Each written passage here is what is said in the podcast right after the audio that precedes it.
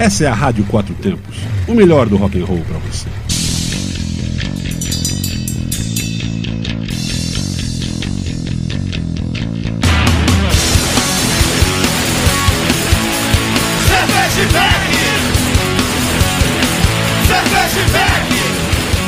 Olá, cervejeiros, apreciadores e bebedores. Galpão 17 apresenta Braçaria Brasília, o primeiro e único ao vivo sobre cerveja e com cerveja.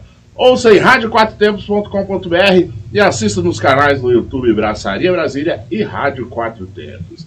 E também no estúdio ao vivo da sadfm.com.br, isso mesmo, sadfm.com.br. Também ao vivo nas ondas da FM 98.1 lá em Santo Antônio do Descoberto, Goiás. Um abraço, boa noite, Santo Antônio do Descoberto. Oferecimento de, de cervejaria Medstein e Bar Godofredo, parcerias Hop Águas Claras, Cruz Cervejaria, Hop Capital Beer e Máfia Beer. Lembre-se, beba com segurança, beba com moderação e beba com responsabilidade. Eu sou o Paulão Silva e comigo mais uma quarta-feira ao vivo aqui na Rádio Quatro Tempos, às 20 horas. Suzana, cervejeira nerd, nossa RP. Boa noite, Suzana. Boa noite. Quase que não sai, hein, Paulão? é, RP aqui na área.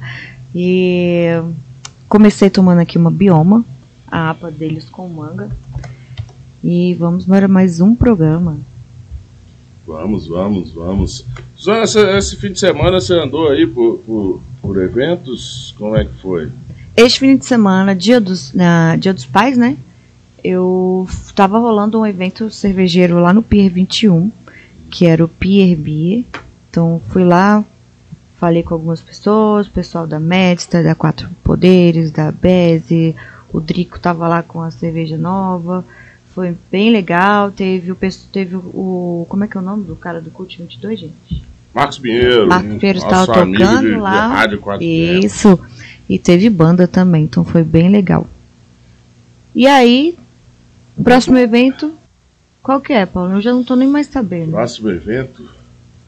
Ah, próximo fim de semana tem ah, próximo fim de semana vai ter Bêbado Quadrado, que um amigo meu que faz sorvete com cerveja, ele disse que está no Bêbado Quadrado. Isso, tá tendo esse Lá na Boulevard. De, de, de, sorvete com... Um abraço aí pro João Lucas, que tá fazendo sorvete com cerveja, que eu tô louca pra experimentar. Legal, legal. E lembrando que nossa cerveja, a American Pale Ale 4, quatro tempos. American Pale Ale contra Fluxo. Um dia Quem fare... sabe um dia, hein? faremos a cerveja da Rádio Quatro Tempos, mas por enquanto a contra Fluxo, nossa American Pale Ale está engatada lá na Medstein, nossa parceira na Medstein, lá no Brew Pub deles, no, no Núcleo Bandeirantes, no setor Bernardo Saião. Verdade. Em breve, plugada, já tem o barril ali, bem ali dentro da câmara fria do Galpão 17 em breve ela estará plugada aqui no Galpão 17 e a partir de hoje também ela está rodando na torneira da Dourado Beer, da Kombi do Dourado. Um abraço, Dourado, Dourado Beer. Então já está rodando com um barril dentro dela e hoje e amanhã ela estará, ele estará lá no Cine Brasília, na, na 106 Sul. Tá tendo um evento lá de, de cinema, acho que é de curtas. Não, mas ele já está lá com um barril rodando dentro da Kombi. E se vocês não acabarem com ela até lá, provavelmente ele estará com ela lá no Bêbado Quadrado. Aí, Paulo, é isso mesmo. Tá tendo a nossa cerveja lá na Medstein. Eu fui lá sábado também. Na verdade, fiz uns três rolês no sábado, inclusive vim ao Galpão também.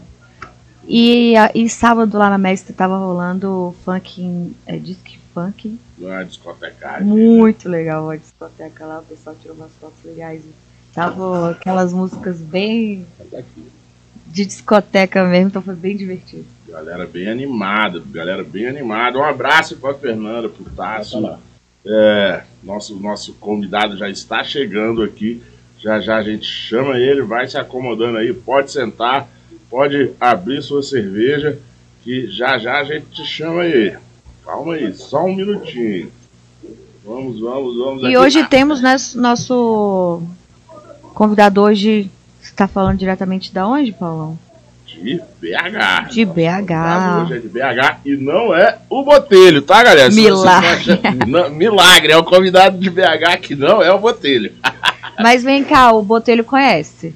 Conhece, o Botelho conhece. O Botelho é parceiro dele. Cadê Botelho? Tô te esperando ao vivo aqui no. Ah, o Bo- Botelho já tá aqui. Vou até mandar um, um abraço pra ele aqui. Botelho, que tá no. Já tá ao vivo aqui com a gente. Mandou aí um Bora Abraçar com Lúpulos Brazucas. Bora E demais. lembrando que é, hoje também tem lançamento lá no site, né, no- na loja online da Cruz, loja.cruzcervejaria.com.br. Hoje tem o lançamento de mais uma IPA da série Cosmos, que é a Ether. Isso, Ether, Ether. Que é uma American IPA que está sendo lançada hoje lá no site da Cruz, né, online Braçaria. é, loja.cruzcervejaria.com.br. E a receita ela leva lúpulo Citra, Forte 4337, Chinook e Meridian. Isso aí, todos de Lotes únicos e únicos exclusivos. e exclusivos, tá? Tem, eu, eu, eu, eu- tem mão aí do, Mar, do Marquinho lá da Cruz, com certeza. Tem, tem mão aí, acho que deve ter mão do Tião aí também, isso aí.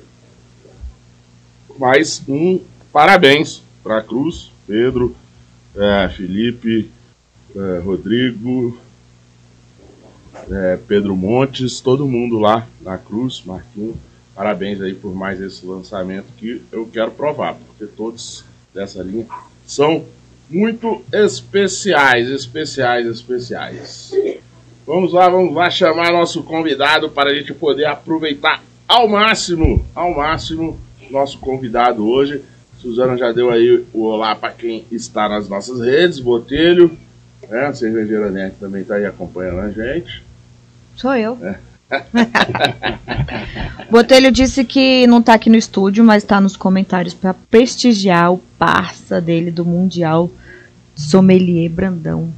Isso aí, galera. Botelho já começou apresentando antes de você.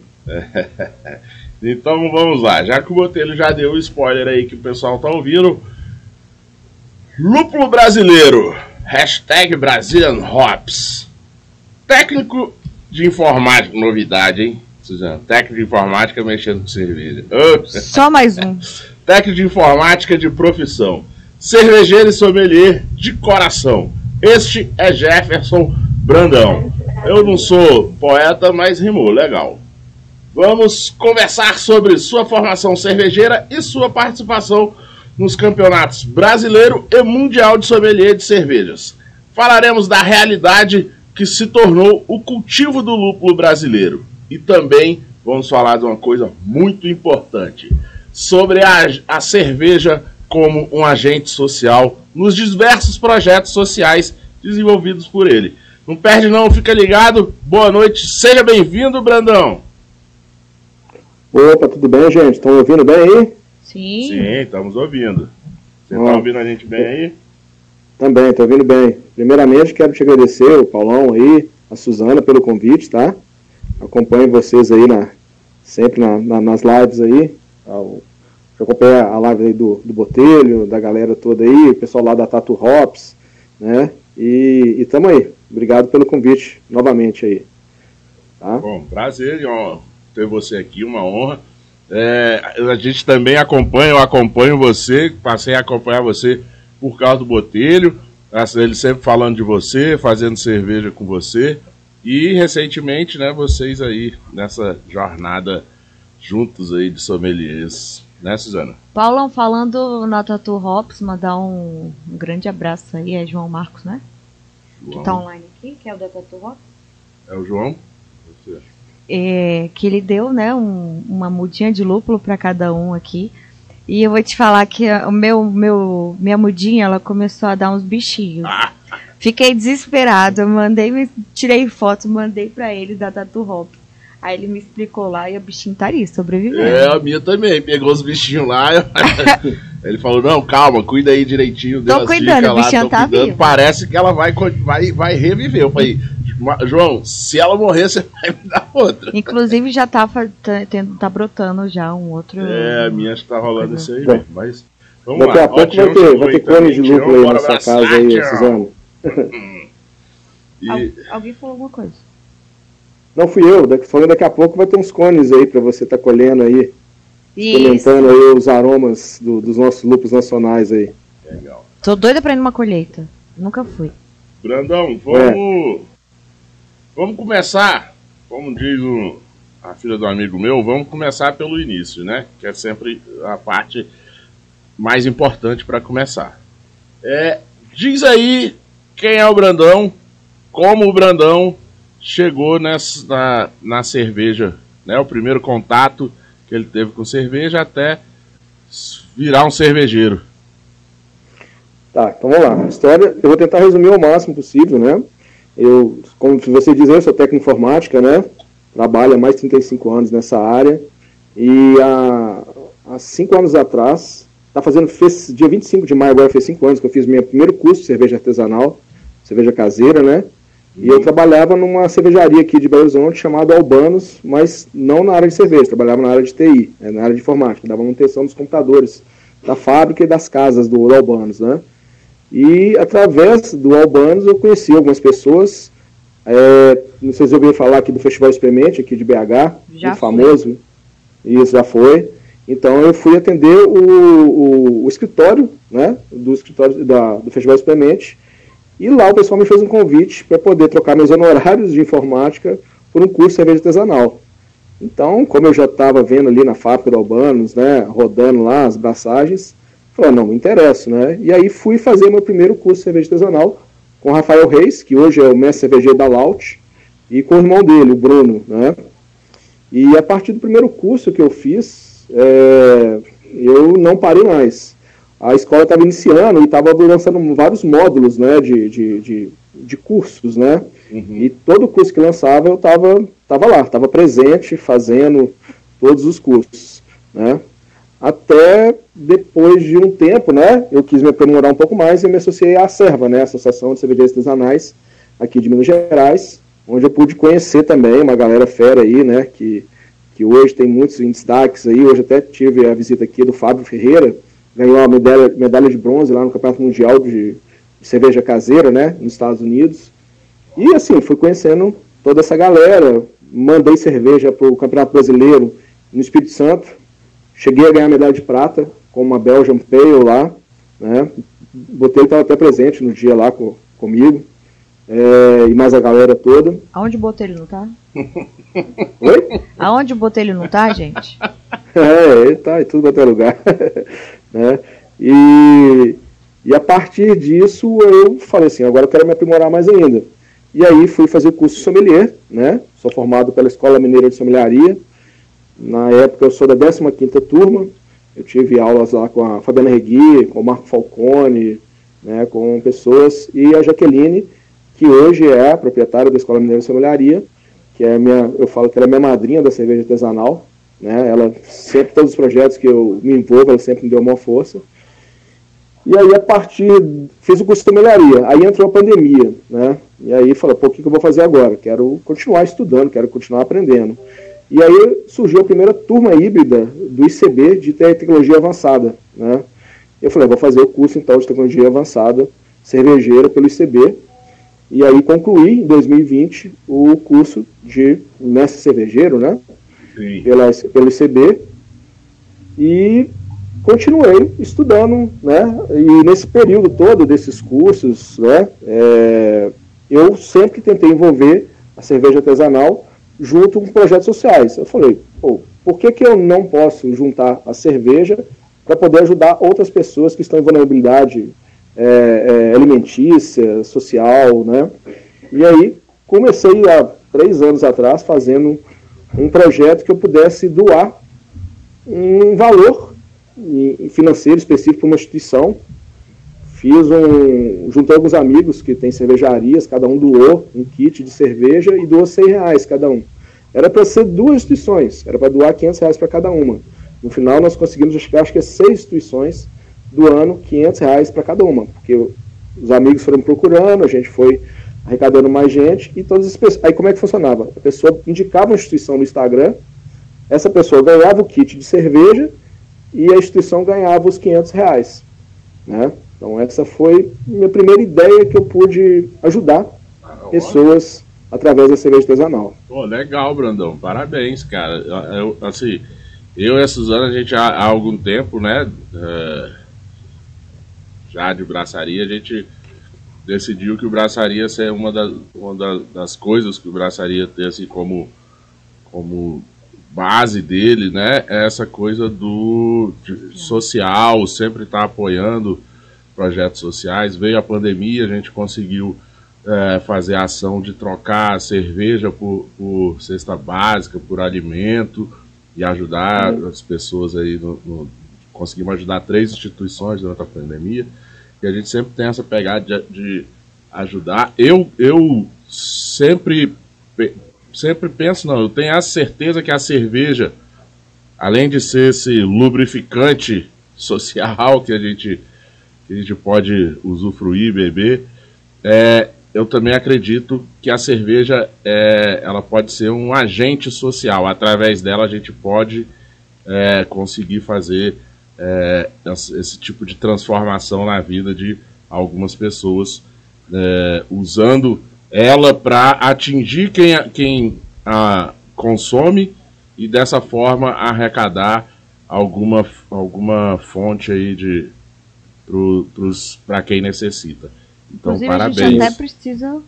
É, essa aí foi, foi a primeira, né?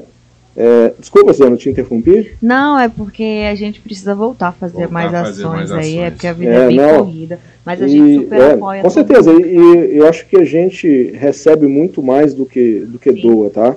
Quando você tem um contato com as pessoas que receberam ali as, as doações, o carinho, né? Às vezes um, um gesto, um, né? um abraço isso aí vale muito mais que qualquer dinheiro que, que a gente possa conseguir aí. É né? verdade.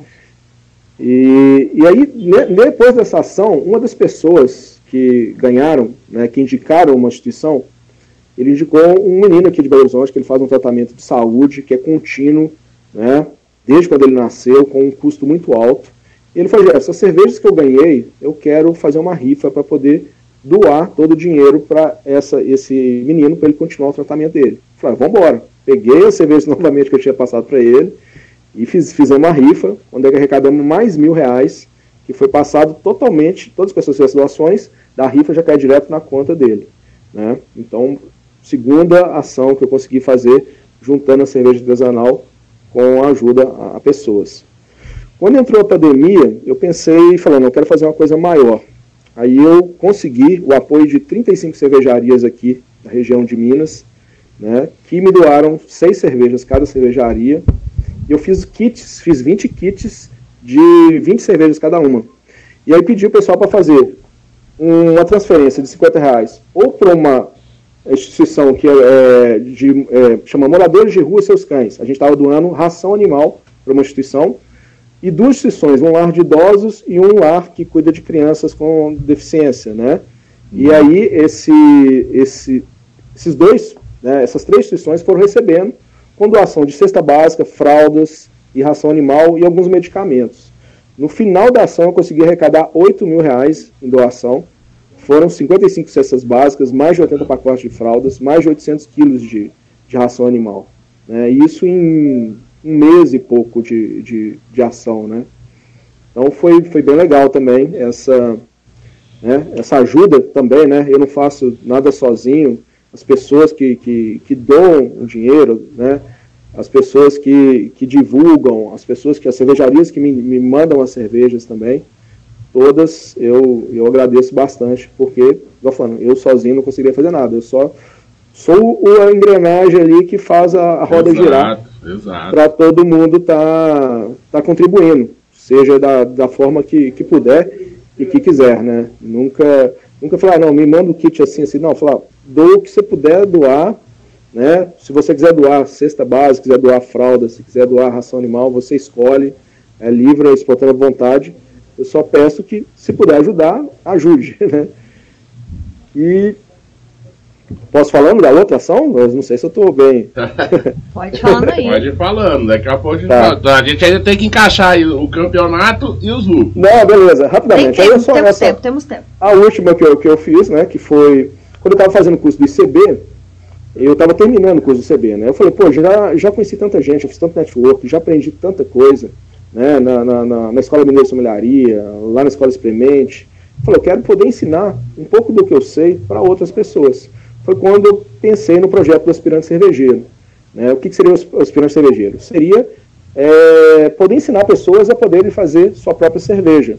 Quando eu pensei no projeto, eu achei que seria um projeto que eu iria na casa da pessoa, ensinar ela a fazer uma cerveja ali hum. e tal, e eu expor ela pelo WhatsApp, e tudo bem, né? E a pessoa vai fazer a cerveja. Mas esse negócio cresceu tanto, cheguei a ter 15 empresas que apoiaram, 15 empresas da área da, da, da cerveja artesanal, dentre elas, talvez a Brava Terra, a BR Maltes, é, o ICB, Browse Academy, é, Hops Brasil, foi, foi uma infinidade de, de, de empresas onde a gente selecionou quatro pessoas que nunca tinham feito cervejas é, na vida, pelo menos, com algum tipo de curso, e essas pessoas passaram por um treinamento com mais de 12 é, mestres da cerveja artesanal do Brasil, Marcos Dapper, o Matheus Airedes, Luciana Brandão, é, Blanceola, assim, fenomenal. Acho que foi o curso que agregou mais professores, né, que foi do Anceola, lá da Escola Superior de Cerveja e Malte, Rubens Matos, do ICB,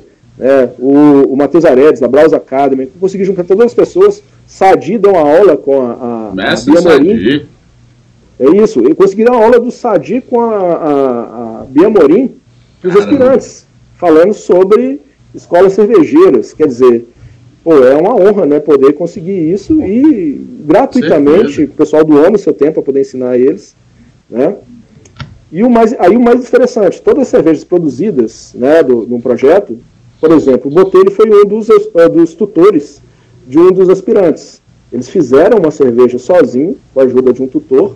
Uhum. Essa cerveja depois foi mandada para um, um, né, um grupo de sommeliers da Escola Mineira de Sommeliaria, onde foi julgada a melhor cerveja, e essa cerveja foi produzida comercialmente, vou falar assim, com, com registro, Ministério da Agricultura e tudo mais, lá na Cervejaria Verace, Agradeço muito o Túlio pelo apoio. Túlio, né? E bom. toda a cerveja do projeto foi trocada por alimento. Tá? Esses alimentos foram doados para mais de quatro instituições, mas a principal parte deles foi para a Casa da Criança da cidade que eu nasci, né, é a cidade de Sabará, né, eu morei quase minha vida toda, para poder ajudar 160 crianças que precisam lá né, de, de alimentação, precisam, fazem aula de informática, aula de esportes, tudo mais. Então, o projeto que era pequenininho acabou crescendo. Por quê? Novamente, pessoas ajudando, os amigos que foram contribuindo com toda essa, essa ajuda aí. Né? Paulão, você achou que eu era RP? Gente, Jefferson tá demais. É, cara, é. Para, putz, parabéns demais aí por tudo isso. E assim, acho que não tinha forma melhor de, de, de você se apresentar e, e, já abrir o programa contando todas essas ações sociais, assim, que, é, é, e... muito importante as pessoas entenderem que é isso, assim, além, muito além de só sentar no bar para beber, só beber cerveja, tipo, tem muita coisa por trás que a gente pode fazer e a cerveja faz isso também, né? Um, tem um projeto do, do Leandro Sequelli lá em São Paulo que é, é mais ou menos é, é, eu, o, o, Celso da Arpearia comentou do projeto dele, que ele ajuda bastante gente lá em São Paulo, né? Pediu é, até para ter tem... contato com ele para a gente poder ter, talvez fazer uma ação até multi-estado, vou falar, né? A gente Isso, ele, dá, ele tem um projeto, eu, agora eu não estou com o release dele aqui completo para falar, mas eu sei que assim, é, é curso para curso de, cerve, de cervejeiro básico, né? No, na periferia de São Paulo que acho que era para é, conseguir capacitar 4 a 5 pessoas, eles conseguiram, parece que por volta de 30, com o apoio, é, eles conseguiram o apoio da Heineken para fazer isso, entendeu? A Heineken abraçou é. esse projeto deles e, e o projeto está crescendo, está andando, bem legal mesmo, entendeu? Se precisar, eu tenho o contato do Leandro, Leandro é, é grande amigo aí, é, eu acho que eu encontrei com ele lá na, no Campeonato Brasileiro, sommelier. Eu acho que é ele que estava lá. Acabou que a gente não deu para a gente conversar, né? Uhum. Mas eu acho que eu sei quem que é. Né? Depois, se você puder me passar o contato dele, caso eu não estiver aqui, eu, eu vou aceitar, sim, com certeza. Né? É, só falando também, é um outro orgulho que eu tenho desses, né, dos quatro participantes, hoje praticamente os quatro continuam fazendo cerveja, dois deles tão, estão, tão, estão trabalhando em cervejarias, né, com, a, com, de certa forma, a base que, que, foram, que foi aprendida nesse curso. Um, ele é professor do Senac, do Senai, oh. e está movimentando um projeto para poder levar uma unidade do Senai para o Jardim Canadá, que vocês devem conhecer, né? Maior concentração de cervejarias hoje aqui de, de, de Minas, conheço. que possam treinar jovens aprendizes para poder trabalhar nas fábricas de cerveja lá do, do Jardim Canadá. Então foi mais um outro fruto que, que surgiu né, desse projeto da Esperança Cervejeira aí, que futuramente pode vir a acontecer uma unidade né, de, de cursos na área de, de é, calderia, é, solda e mesmo na parte de produção de cerveja, que às vezes é deficiente, às vezes o mercado, um profissional qualificado que possa trabalhar, né?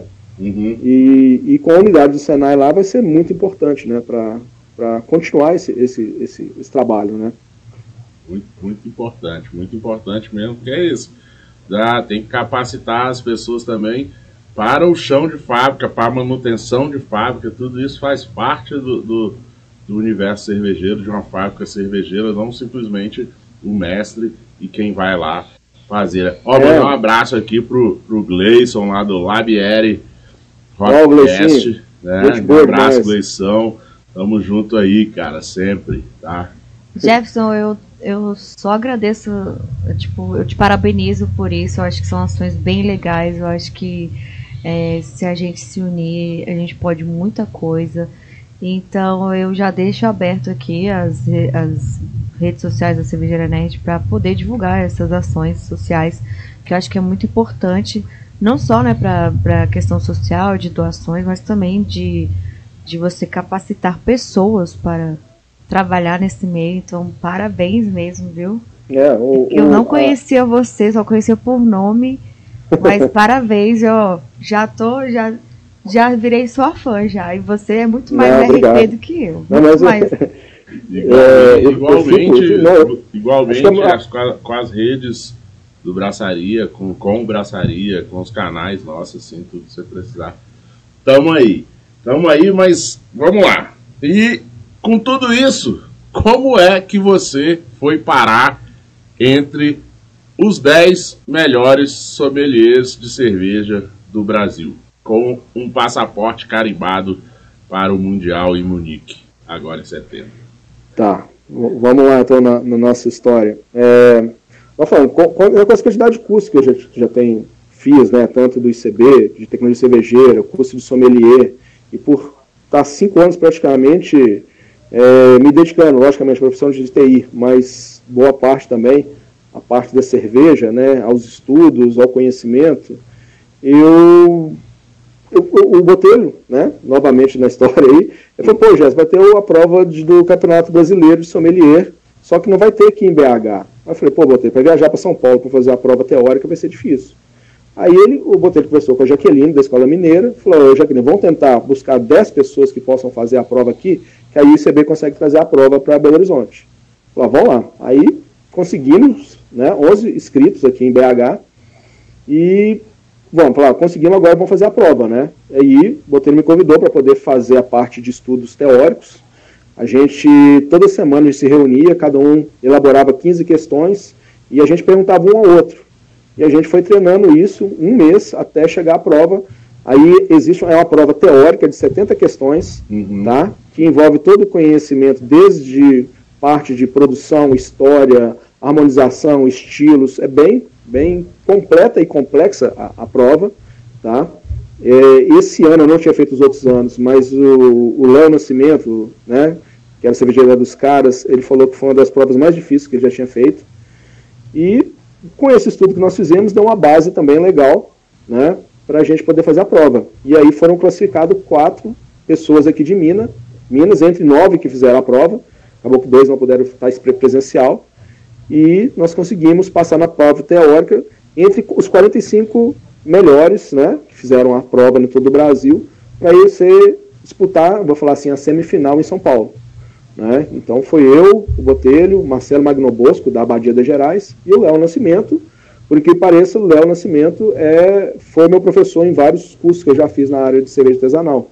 Então eu estava um grande mestre ao meu lado e o Marcelo Mabilon Bosco, que é um cara que fenomenal também de, de conhecimento, cervejeiro, trabalha com cerveja, sei lá, acho que há mais de 12 anos, né, já tem a cervejaria, hoje continua sendo cigano, né, e o Botelho, né, precisa apresentar também, né, se dedicando aí os últimos anos da vida dele aí, praticamente só a cerveja artesanal, né. Então lá, lá fomos, lá fomos, né, fomos para poder fazer essa prova lá em São Paulo. E, quer dizer, antes disso, nós é, conseguimos fazer estudos aqui, aí veio a parte, seria de degustação de cervejas, né, e de é, conhecimento de off-flavors, para a gente poder chegar no Campeonato Brasileiro, como é que é a prova, não sei se o Botelho comentou com vocês, né, é, quando fez a, a, live, a gente Vamos. tem que identificar uma cerveja cegas, Isso. só com sensorial, só através de visão, né, olfato e, e, e, o paladar e cravar qual que é o estilo da cerveja, não o rótulo, né, o estilo. Então a gente, para poder fazer esse estudo, a gente teve que conseguir cervejas de referências de estilos para ter esse feeling, né, de descobrir qual o estilo que a gente ia ter lá no Campeonato Mundial. A gente teve uma grande ajuda aqui da, da MS, né, da Jaqueline, da Escola Mineira Similaria, e também numa casa chamada Mamãe Bebidas aqui, Conheço. que na época doou 700 reais para gente de cervejas, para a gente poder escolher e poder estudar. Isso foi primordial, é eu vou falando, é a ajuda que a gente tem que, todo mundo se ajudar, né, para a gente ter, chegar mais à frente, né. Cara, Mamãe Bebidas é referência aí para comprar cerveja artesanal Isso. Até agradeço a, a, Carol agora também nessa fase do Mundial. Ela também chegou a doar pra gente. Eu já fui lá essa semana, peguei várias cervejas pra gente estar tá, tá estudando, né? A gente, eu, Botelho, a gente vai vir também o Vinícius lá do Rio de Janeiro aqui para Belo Horizonte pra gente poder estar tá estudando junto. Né? Acho que quanto mais pessoas, é, vou falar assim, credenciadas, é, que tenham conhecimento pra gente poder estudar, melhor, né? Até porque para a gente degustar 15 cervejas num dia, precisa de gente para beber, né? É, apesar que a gente bebe pouco, mas dá dó de você pegar né, uma cerveja que custa 100 reais a hum. garrafa e jogar ela pelo ralo, né? Não, Nós chegamos a fazer isso no Campeonato Brasileiro. Você podia me chamar para ir ver essa degustação. É, tava eu, Marcelo e o Botelho, a gente fazia uma degustação a série de 12 cervejas, cada um servia 8 cervejas para cada um, e falou, não dá para beber isso tudo. O que, que a gente vai fazer? Jogar na pia, jogar fora, né? Dava dó, mas. Eu não sou sommelier, não, mas eu, eu, eu, eu me, me candidato a, a, beber o que vocês não forem beber mais, tá? vocês não forem mais é, beber. Nos próximos a gente, a gente combina, assim, de vocês virem pra cá, a gente poder fazer essa degustação junto aí e poder trocar essas ideias, né? O Botelho disse Mas... que a ajuda da Mamãe, é, Mamãe Bebidas veio por intermédio da Fabiana Arregui. Legal. É. Isso, é. é isso. É, é, eu entrei em contato com ela, ela conversou com a Carol. Carol entrou em contato com a gente e aí a, a, a cerveja chegou até, até a gente para poder estudar. Aí, né? Agradeço sempre... também a Fabiana, muito aí, a Fabiana também, foi minha professora lá na Escola Mineira de Sommeliaria, uma grande mestre da, da área de sommeliaria, né? Isso aí, a gente tem que sempre Muito é, competente. lembrar esse, essa galera, reforçar esses nomes, é, tanto da, das empresas quanto das pessoas que estão no meio, que apoiam essas coisas e fazem realmente é, a, movimentar ajuda a, a acontecer, cena, né? ajuda a cena a acontecer, ajuda a gente a crescer, entendeu? E eu tava lembrando, né, dar dar, um, dar uns créditos aqui para o Botelho também, que sei, né, o, o, o Botelho tá. Eu, eu tô pensando que ultimamente que o Botelho tá quase chegando na, na prateleira ali que tem é, Falcone, é, Leonardo Boto, essa galera assim, porque o que o que o Botelho tem feito aí nos últimos anos, principalmente pela, né, pela cena mineira, né? mas é, por consequência também ele acaba fazendo aí para a cena é, brasileira de, de, cerveja artesanal também. É, é impressionante assim eu, eu, eu, bato palma. É, para a gente do braçaria né Suzana é uma honra ter ele como como de casa né de tantas vezes que ele já veio aqui como um amigo que, que sempre leva o braçaria para todo lugar que ele vai. Então É, é, a gente fica muito lisonjeado com isso. Parabéns e obrigado, tá, meu amigo Botelho? Botelho faz parte da nova é. geração aí, da galera que tá fazendo diferença. É, eu, e, e, até voltando lá nos planos cervejeiro, né? Olha como é que eu falo, o universo conspira, né? Eu convidei, né, o, o, o Botelho, a Poli, o Aleph, que é mestre cervejeiro da Waimi, não sei se vocês conhecem, uma cervejaria muito Sim. boa aqui de, de BH. Sim. E o, na época foi o Fábio Ferreira, eu comentei que trouxe até a cerveja hoje para mim, um grande campeão aqui de todos os, os concursos que tem da Serva, ganhou até no Mundial. E depois veio até o, o, o Jonas, que é o cervejeiro da Seu Tomé. Mas o Botelho foi o campeão, junto com a Karine, do, da Brasília Ale, né? A gente está falando muito de BR Ale. Esse projeto foi feito é, ano passado e, a, e eu me baseei todo o projeto numa Brazilian Ale ou numa BR Ale. Todos os insumos utilizados nas cervejas foram os insumos nacionais. Vou falar que até a, a levedura, como foi propagada aqui no laboratório da cerveja, também é uma levedura mineira. Né? Já está então, até falando é. uai. Então, então, então, segura então, aí, não. Então, galera, ó, em setembro, é, 10. Depois, depois 7 de setembro, no, no fim de semana, no, na semana de 7 de setembro, né? Uh, Botelho, Cláudio Botelho, Gerson Brandão, mais, mais oito participantes do Campeonato Brasileiro de Sommelier estarão em Munique. E para quem está ouvindo a gente e para quem vai ouvir isso, vai ficar gravado, depois pode cobrar do Paulão lá depois do Campeonato Mundial, tá? É, uma das três medalhas do Campeonato Mundial virá para o Brasil. Então, assim, os outros lá, os alemães, os, os, os gringos, que lutem para conseguir as três, porque uma delas já é do Brasil e eu falo com toda certeza pela preparação que o Botelho faz, pela preparação do que o Brandão faz, porque são os que eu conheço. Os outros também devem estar fazendo a mesma, né? Eles devem estar no mesmo nível. Então, galera, presta atenção. Em setembro Antes da Copa do Mundo de dezembro, a gente terá uma medalha de campeonato mundial para comemorar. Não posso cravar aqui que vai ser a de ouro, mas entre as três a gente terá um brasileiro. se Deus quiser, eu torço muito, né? É, logicamente, eu, o Botelho, todos estão se dedicando, mas qualquer brasileiro que estiver lá no, no pódio, entre os, os três melhores, ou até mesmo entre os, os cinco, é, vai ser uma honra para o Brasil. Né? Até hoje, eles, eles tiveram, tiveram seis campeonatos mundiais, foram quatro alemães que ganharam, um austríaco e um italiano, ou uma italiana, se não me engano aqui, que foi uma mulher. Então, nunca nenhum sul-americano chegou a ganhar um campeonato é, mundial. E com certeza, boto fé aí no, no Paulão, que a gente vai ter sim um brasileiro entre os três finalistas aí. Até porque a gente tem são cinco vagas para a final e mais três vagas, e uma dessas vagas adicionais é para a língua portuguesa. Né? Então, na língua portuguesa, Brasil, Portugal, não sei se tem outros países que vão participar, que é língua portuguesa. Então, a gente tem uma grande chance de ter um brasileiro entre os oito e muita chance a gente ter um brasileiro na final, pelo menos entre os três melhores do, do mundo aí. Legal. Eu tô achando que vocês vão dar mais orgulho do que a seleção brasileira esse ano. é, então, aí o Brandão começou a falar já na BR Ale, né? Tem gente que tem chamado ela de Brale. Não acho esse nome muito legal, não, mas vamos de BR Ale mesmo. Que tem ficado aí, né? O, Leandro lá de Cerveja Fácil, começou com essa onda. O o menino lá, esqueci lá de São Paulo, esqueci o nome dele, o Hélio. Brejada. Né? O, o, menino da Brejada também começaram com essa onda. E agora tá aí. Então, mas antes de chegar a, a BR apareceu por causa dos lúpulos e de outros, outros insumos brasileiros que foram aparecendo.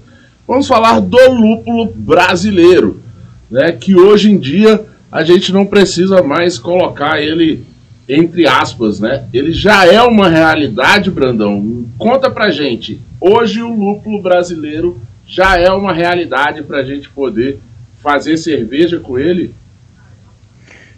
Com certeza, né? Eu vou só passar rapidamente aqui, né? Alguns dados. Eu sou muito amigo do Marcos Stefanes, é, que é presidente hoje da Proluplo, né? E de, vou falar de toda a cadeia do lúpulo nacional. Eu conheço quase todo mundo, né? Não vou falar todos os produtores, mas o pessoal da área de beneficiamento, uh, os viveiros, boa parte das fazendas. Eu, eu conheço, já visitei a Brava Terra, né? Então, uhum. pelos dados da Prolúpulo aqui, ó, é, e de 2020, tá, que foi o último levantamento aqui, que logicamente de 2020 para cá já cresceu muito, né, a área de plantio. E em 2020 a gente tinha 42 hectares de lúpulo plantado no Brasil. Você imagina, em 2020 estava quase engateando, né, já tinha 42 hectares. Comparado, logicamente, com outros países produtores, não é nada, mas a gente já tinha já lúpulo sendo produzido no Brasil. A produção nacional foi 24 toneladas de lúpulo, né? Então já é uma, uma, uma, quantidade razoável e de uma planta que até então não existia no Brasil. Uhum. Né? É, questão de, de, estados produtores, tá? É, Santa Catarina, eu acredito que ainda esteja em primeiro lugar, ainda, né? Mas Santa Catarina é o estado que tinha a maior área produzida, né, de hectares de lúpulo no Brasil. 12 hectares de lúpulo eram especificamente da região de Santa Catarina. Em segundo lugar, vem a região do Rio de Janeiro, mais especificamente na região ali, né, da, de, de onde é que o, o Grupo Petrópolis, com a Lupus em Casa ali, tem uma atuação bem legal ali na, na, no incentivo, né, a, a, vocês ficaram sabendo que a cidade de Teresópolis foi considerada a capital do lúpulo nacional. Isso, né? É. E depois, em terceiro lugar, São Paulo e Rio Grande do Sul e depois Minas Gerais. Mas isso está crescendo cada vez mais. Eu sei de fazendas surgindo no sul de Minas aqui, sul de São Paulo, tem Brasil. produtores em Alagoas, Bahia, em vários estados é, é, brasileiros já tem a viabilidade de produção de lúpulo, sim, e com, vou falar, áreas acima de hectares de lúpulo. A Brava Terra agora, por exemplo, nessa nova, nesse novo estágio, vou falar assim, ela vai implantar 3 hectares de lúpulo, eles têm 0,6 hectares, vão pular para quase 4 hectares de lúpulo plantado. Então, se não fosse um cultivo que estivesse é, crescendo, é, o pessoal não estaria investindo dessa forma, né? Logicamente, toda a área tem aqueles aventureiros que podem entrar e talvez, ah, sem procurar uma assistência de um engenheiro agrônomo é, competente e tudo mais, pode ser que não dê certo.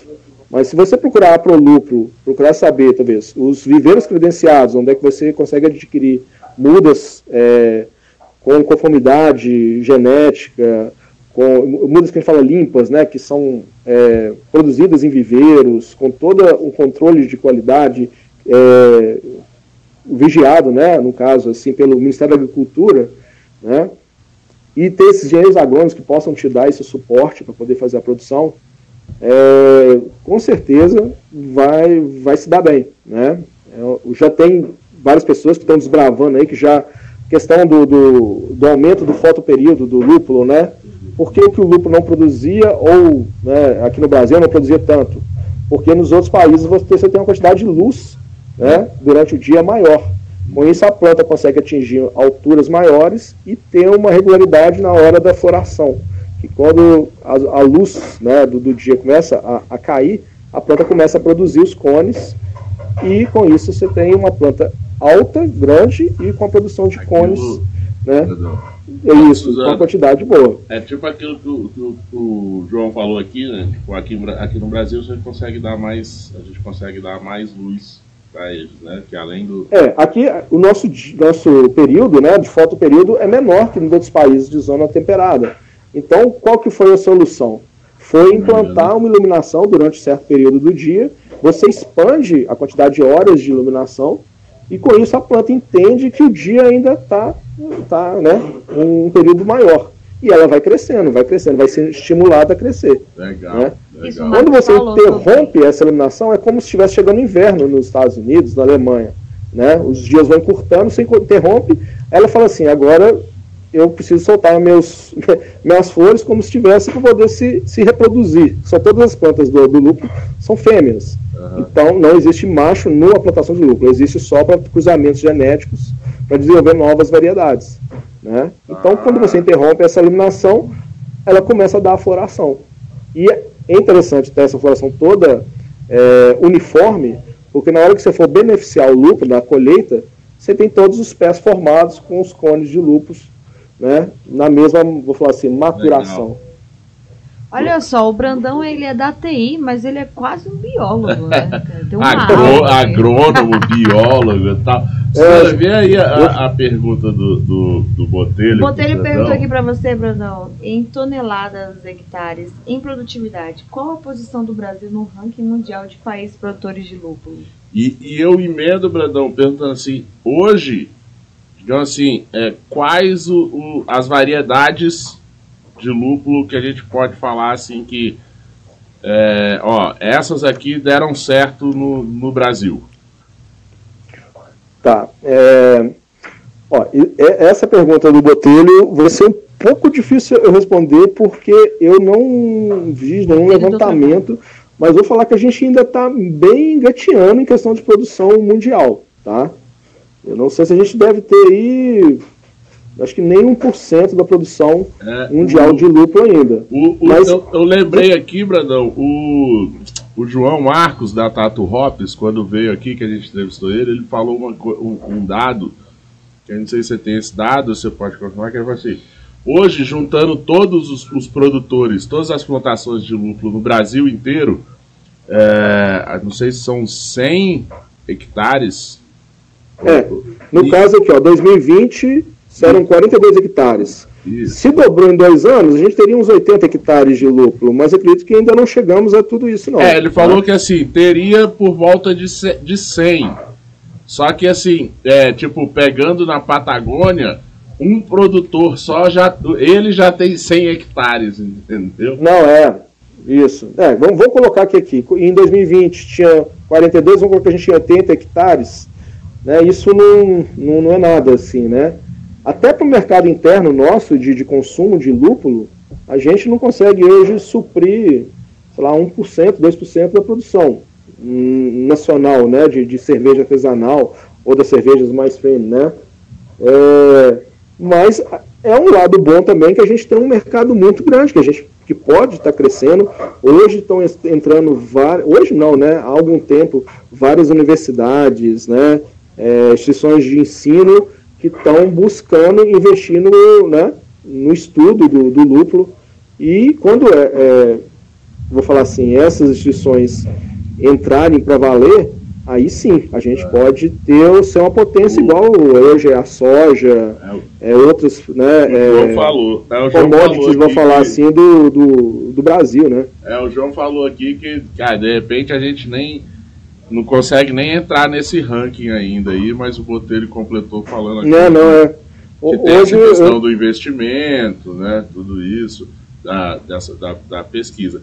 E, e, quais são o, o, o, as variedades hoje que você pode, é, que a gente pode dizer assim, ah, essas aqui deram certo e essas aqui são brasileiras. Eu digo, é, ontem teve, para quem está ouvindo, ontem teve uma, uma live no Instagram, tá salva lá no perfil do do OG, é, que foi com OG, com Botelho, com Leandro da Cerveja Fácil e o menino da Brejadas falando disso. E alguém comentou lá que hoje o Comet, da, é. é o Comet da Brava Terra, é considerado é. Citra brasileiro, né? É, na verdade, é, eu sou amigo do pessoal, do Daniel Palma, da, da Brava Terra é, não, não é o Comet da, da Brava Terra, né? é o Comet no geral de todo o território nacional. Legal. Né? Ah. O Comet hoje ele, ele foi uma das variedades né, de, de lúpulo que mais se adaptou e mais tem trazido resultados positivos dentro da produção do lúpulo nacional. Né? Ele está desenvolvendo, vou falar assim, um terroir aqui no Brasil de excelente qualidade. Né? Numa palestra, eu fui no Seminário Internacional do Lúpulo, em Paulínia, né, onde é que teve vários palestrantes, entre, entre eles estava o Duan Ceola, que é para mim uma referência do lúpulo nacional também, e ele comentou que 48% da, das características do lúpulo no Brasil, que logicamente é uma, foi uma genética importada do, de, dos Estados Unidos e tudo mais, ele chega aqui, ele desenvolve 48% da característica dele por causa do nosso clima, do nosso, né, é, da nossa água, de tudo que tem aqui no Brasil. E a gente tem também, é, vou falar assim, vários terroirs também. Eu posso dizer que talvez um lupo, um comet produzido no Rio Grande do Sul, pode ter características diferentes de um lupo produzido em São Paulo ou que pode ser no, no Rio de Janeiro. Isso por causa do local onde é ele foi plantado. Né? Então ele pode desenvolver, a gente fala componentes que o lúpulo tem, miceno, linalol, geraniol, citranolol, diferentes em várias regiões, mesmo que a primeira muda que veio para o Brasil seja a mesma. Isso que é interessante, né? Então, daqui a pouco, como a gente tem um magno alemão, um magno americano, a gente pode ter o Comet paulista, o Comet é, mineiro e, o Comet, é, sei lá, de, de outros estados. Né? Cara, o Brasil é muito grande. É, aí vem, vem uma questão que, logicamente, pode vir mais para frente, igual hoje a Bafras faz, né? É, todo, quase todo mundo, ela compra a produção de lúpulo de uma região inteira, de vários é, produtores, e ela faz um lúpulo só daquela região, né? Pode acontecer, talvez isso futuramente, né? Se as produções começarem a crescer, né, produções de familiares, por exemplo. Um, uma produção familiar, a pessoa não tem como investir numa central de beneficiamento. Então ela pode se juntar com cooperativas, né, ou se for uma empresa grande, ela vai comprar todo o lucro, vai homogeneizar esse lucro todo e vai criar um lucro só, com aquela única característica, que vai ter características de vários locais, se juntando as características todas, vai ter um, um lucro único. Isso vou falar que futuramente pode vir a acontecer também. Né? Legal. Então, assim, hoje já é plantação de lúpulo no Brasil já é uma realidade, já funciona, já tem resultado. Com certeza. Né? É, o, Bem, não, é, grande, não é na escala. O grande desafio agora é a parte de beneficiamento, né? Sim. Porque é um maquinário muito caro, né? E que tem muito é, específico, vou falar, Uhum. Hoje eu tenho um grande parceiro também, que é o Amadeu da Forte Lúpulo. É hoje a empresa referência de equipamentos para beneficiamento do lúpulo no Brasil, se não for da, da América Latina. Olha. Né? E ele tem dado uma grande força à, à produção do lúpulo nacional, fazendo na, na, região do Paraná, na cidade de Araucária, a empresa dele, e ele tem dado suporte. As máquinas da Brava Terra foram desenvolvidas por eles. O pessoal da Ida Hops também está utilizando o maquinário. Se eu não me engano, o pessoal do Grupo Petrópolis também tem uma parte de equipamento desenvolvida por eles, né? Então, Os isso vai demandar... A Tato Hops, eu sei, me corrija, é, João, João está assistindo, assistindo a gente ainda, é, que acho que é agora, esse mês, que vai ser a colheita né, deles, e que vai tudo para Brava Terra para ser peletizado Isso, lá. É. O Daniel ele está fazendo uma coisa que eu acho bem legal, né, de poder incentivar outros produtores menores que eles, eles colhem o lúpulo, faz a secagem do lúpulo para ele poder não oxidar, né, ele não né, estragar, vou falar assim, e ele é enfardado. Aí depois que ele, ele é seca enfardado, embalado a vácuo, ele é levado para a central de beneficiamento, no caso da, da Brava Terra. Quando chega lá, eles fazem a peletização do lúpulo, né? transformando aquele formato que a gente conhece, que a gente está né, tá acostumado a fazer cerveja, e aí passa por uma embalagem onde é que tem, a gente fala, atmosfera modificada. Tem um cilindro de nitrogênio onde é que a, o, é retirado o ar desse saquinho, é injetado nitrogênio e é colocado o lúpulo ali. E aí ele é fechado. Então ele não tem oxigênio dentro do, do, do, né, da embalagem. E aí ele consegue se manter por mais tempo, logicamente, ele vai para uma câmara fria e é mantido ali até ser mandado para para a cervejaria, para o cervejeiro caseiro, né? Então, isso é uma grande vantagem nossa de ter um lúpulo fresco produzido aqui, com duas safras por ano, né? Hoje existem casos até de Brasília, do Pablo, que tem três safras por ano, tá? Vocês têm que visitar um dia a plantação, a Suzana comentou aí que queria ver a plantação de lúpulo, conversa com o Pablo quando Estou tiver vendo isso. Eu já, eu, já, eu, já, eu já visitei ela assim, de longe, por fora, eu fui lá na plantação dele passo, pegar. Paulo. Eu peguei lá umas cervejas caseiras que ele fez com o lúpulo dele lá. É, o Pablo ele tem, se eu não me engano, 50 plantas na plantação dele. Aí em Brasília, né, no clima que é seco tudo mais, você vê que está batendo recorde aí de, de né, falta de umidade, né, umidade muito baixa, e ele tem uma produção incrível. E ele tem uma cerveja que é produzida por linha, com uma cervejaria, eu não, não, não sei qual que é aqui agora, me falha a memória. É a Brasólia. A Brasólia. Isso que Muito todo bom. ano que é feita a colheita, essa, esse lúpulo dele é feito nessa cerveja. A cerveja ganhou medalha de bronze no Campeonato Brasileiro de Blumenau. Sim. Pô, isso mesmo. Então você vê que o potencial que o lúpulo nacional tem com 50 plantas. Tem uma cerveja já medalhada aí, e, né? Numa plantação em Brasília. E eu vi nas redes sociais aí, se estava nas redes sociais, eu já posso falar aqui. É, João, eu vi nas redes sociais que a, que a Tatu Hops estava lá pela fábrica da Cruz um dia desses, deve estar tá vindo alguma coisa aí, Foi. Cruz Tatu Hops. Não, é eles, foram é. eles, sou nem eu que estou falando. O spoiler eu, deles. Eu vi nas redes sociais aí. eu acho que isso é um grande caminho. Eu, eu visitei, nesse projeto agora que eu estou indo para o Mundial, estou fazendo né, até uma rifa, e eu estou com apoio de 65 cervejarias do Brasil todo, boa parte de Minas. E todas as cervejarias que eu estou indo, eu, tô, eu tento, de certa forma, falar sobre o lúpulo nacional. E eu ainda vejo que tem muitos cervejeiros que não têm, esse, não têm essa, né, essa informação de como que está crescendo, como que está a qualidade do lúpulo brasileiro.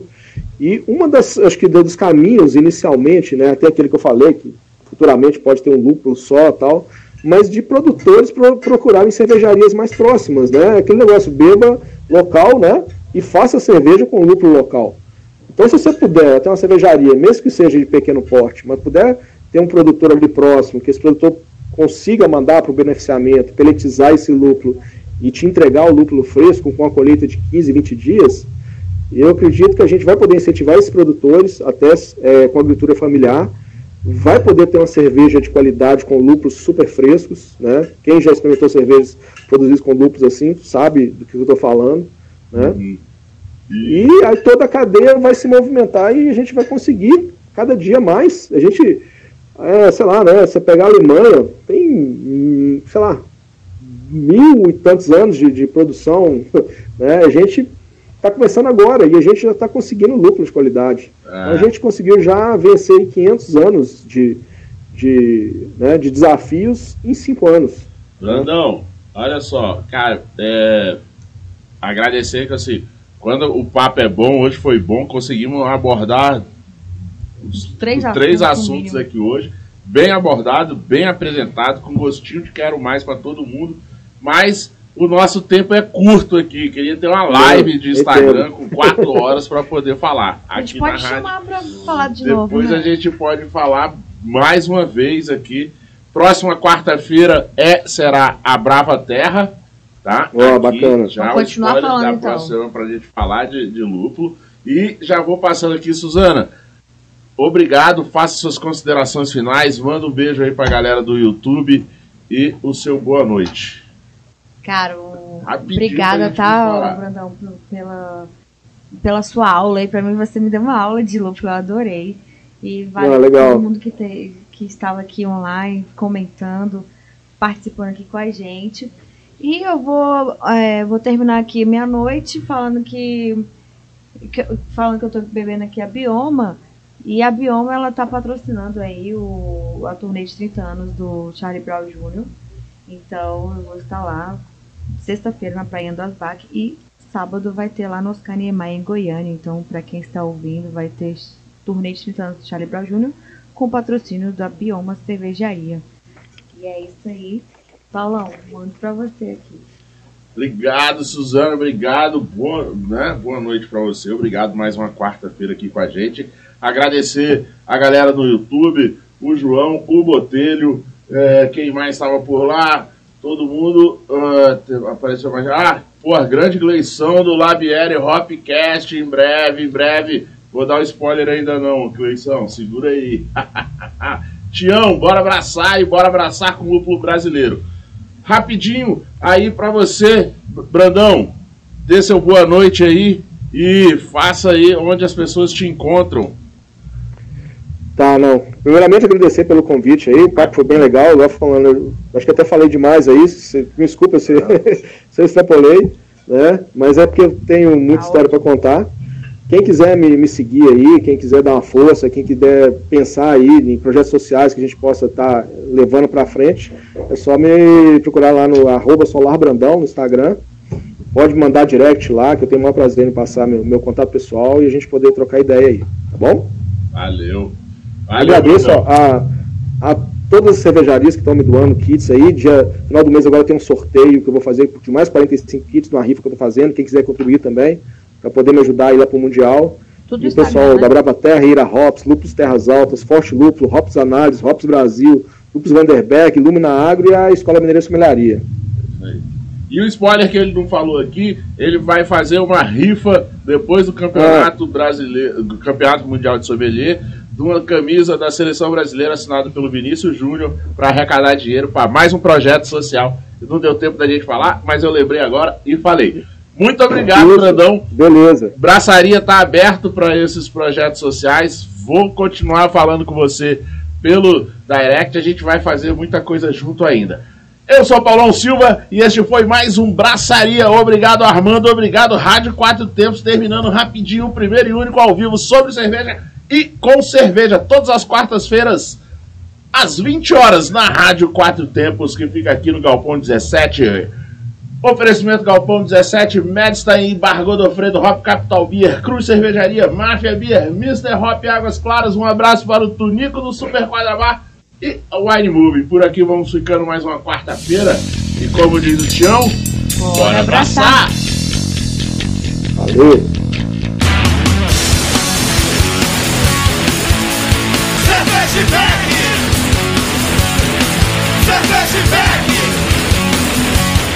Você está na Quatro Tempos?